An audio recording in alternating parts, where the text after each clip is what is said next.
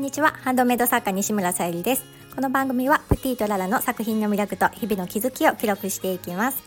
はい、今日は夫婦でお葬式について語るというテーマでお話しさせていただきたいと思います。えっとちょっと誤解のないように主人があの今スタンド FM でね一緒に私と語るっていう意味ではないのですみません。ちょっと誤解を招くようなタイトルにつけてしまいましたがよろしくお願いいたします。えその前にお知らせをさせてください。2月の誕生石がアメシストアメジストということで天然石のハーバリウムボールペンチャームをお選びいただける形でえベースクリーマーミネに掲載させていただいております。合わせてジュエルキャンドルとのセットの宝石のギフトも見ていただけたら嬉しいです。またあのえ2024年バージョンの桜のハーバリウムボールペンも販売しております。よろしくお願いいたします。はい、えー、では今日の夫婦でお葬式についてっていうことなんですけどなぜあのこのお話になったかというとあのとある広告が我が家のポストにね入っておりましてあのそもそも私ポストに入ってきた広告うちはちょっと新聞は取ってないんですけどはあのほぼほぼ捨てないように主人がもう一応ねあのいらない情報であっても目を通すような形であの捨てずにいつもテーブルの上に置いてあるんですね。まあ、あのそれはまず自分が必要じゃない情報でももしかしたら主人にとっては必要な情報だったりするかもしれないなと思ってまた違うねあのその広告からお話とか今日みたいなお話がそうなんですけどが広がることがあったりするのでまあそんな感じです我が家は。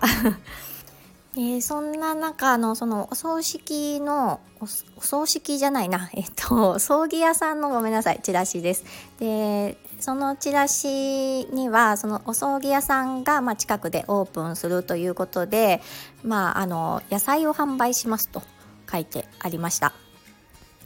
まあうんそれがいいのかどうかっていうのはそれぞれ違うかと思うんですけどオープン記念みたいな感じで、まあ、掲載されていてまあパッと見てね、まあ、主人はうん葬儀屋さんで野菜を販売するかっていう感じだったんですね。で私もまあ違和感は感じつつもまあそれをなぜその野菜を売ることにしたのかとかその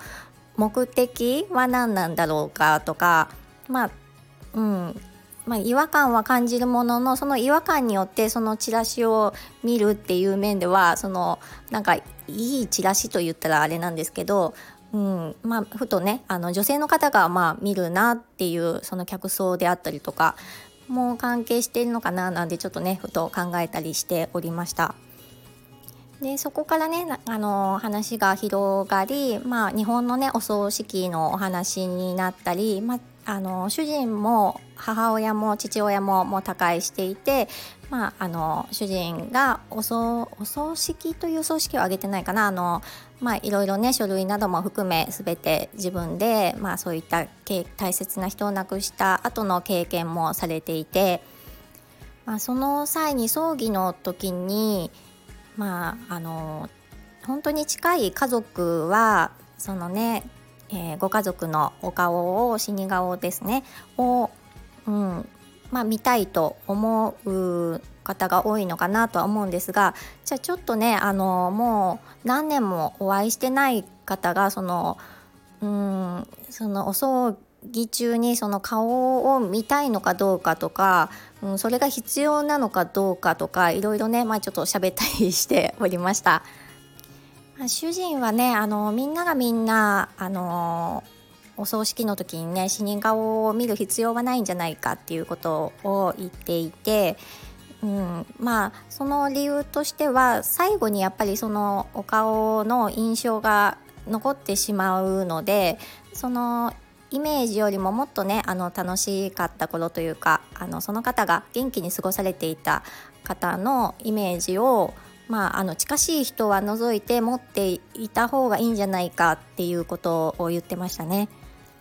まあ私もそうだなと思いながらも私がね初めてあの人の死というものを経験したというかあの、うん、実感するきっかけとなったのがその小学校3年生か4年生の頃同級生の女の子が亡くなりました。でもう病気をね患っていたのでおそらくね死が近いことはご家族の皆様は知られていたとは思うんですけど、まあ、ちょっとねご本人さんが知っていたかどうかは別として、うん、でその際に初めてその同級生のこのね死というものに、うん、私もあ人って死ぬんだなっていうことを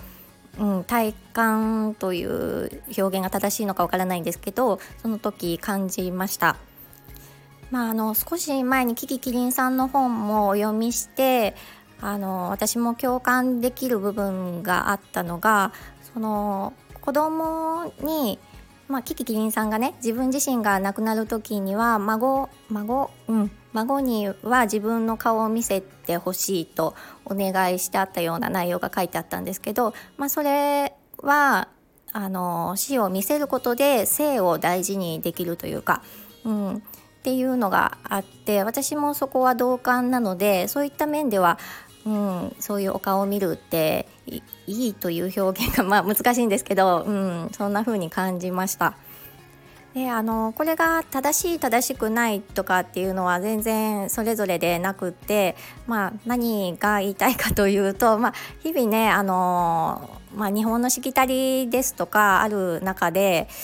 本当にそれって必要っていうことを、まあ、疑ってみたりすることって大事かなっていうふうに私は感じております。あの1月の、えー、川村美和子さんの講演会の際にもそのご主人さんのねお葬式の話が出ていてその中に飾られたお花のお話とかされて見えた際のお話をきお聞きしてでそれを今回ねあの主人にも共有したらすごくあの主人もいいと思うっていう感じで言っていて。まあ、一概にねあの宗教もあったりですとか、まあそのうんね、寿命で死ねることもあればそうでないこともあったりするので言えないんですがなるべくねあの悲しみで送り出すよりも本当にありがとうという気持ちで送り出したいっていうねそういう、うん、お葬式が私も理想だなっていうふうにね思いました。まあ、ちょっとねあの暗い話のように聞こえるかもしれないんですが私たちね夫婦の中では全然あのコミュニケーションをとっているような感じで前向きというかねあの理解し合うお話であったりしましたのでまあこういうお話も時には、まあ、夫婦間で必要だなとは思いましたし、うん、なんか当たり前をね疑ってみるっていうこともあの今回のことに限らず必要なのかなっていうふうに感じました。はい、では今日は、えー、メルカリショップスの方で夢川の世界という姉妹ブランドの商品を少しね掲載させていただいているんですが最近ちょっとね更新がストップしているんですがそんな中でもあの今日サムネイルに貼らせていただくベアリーちゃんのキーホルダーをご要望いただきましたのでまあちょっとその方とタイミングが合う合わないあるかとは思うんですけど、まあ、あのご要望いただいたということでその同じカラーのものをえー、昨日ねあの仕込みましたので、まあ、そちらの完成完成まではちょっと今日いけないかもわからないんですけど、えー、進めていきたいのとあと、えー、同じベアリーちゃんでちょっとカラー違いもね作ってみました。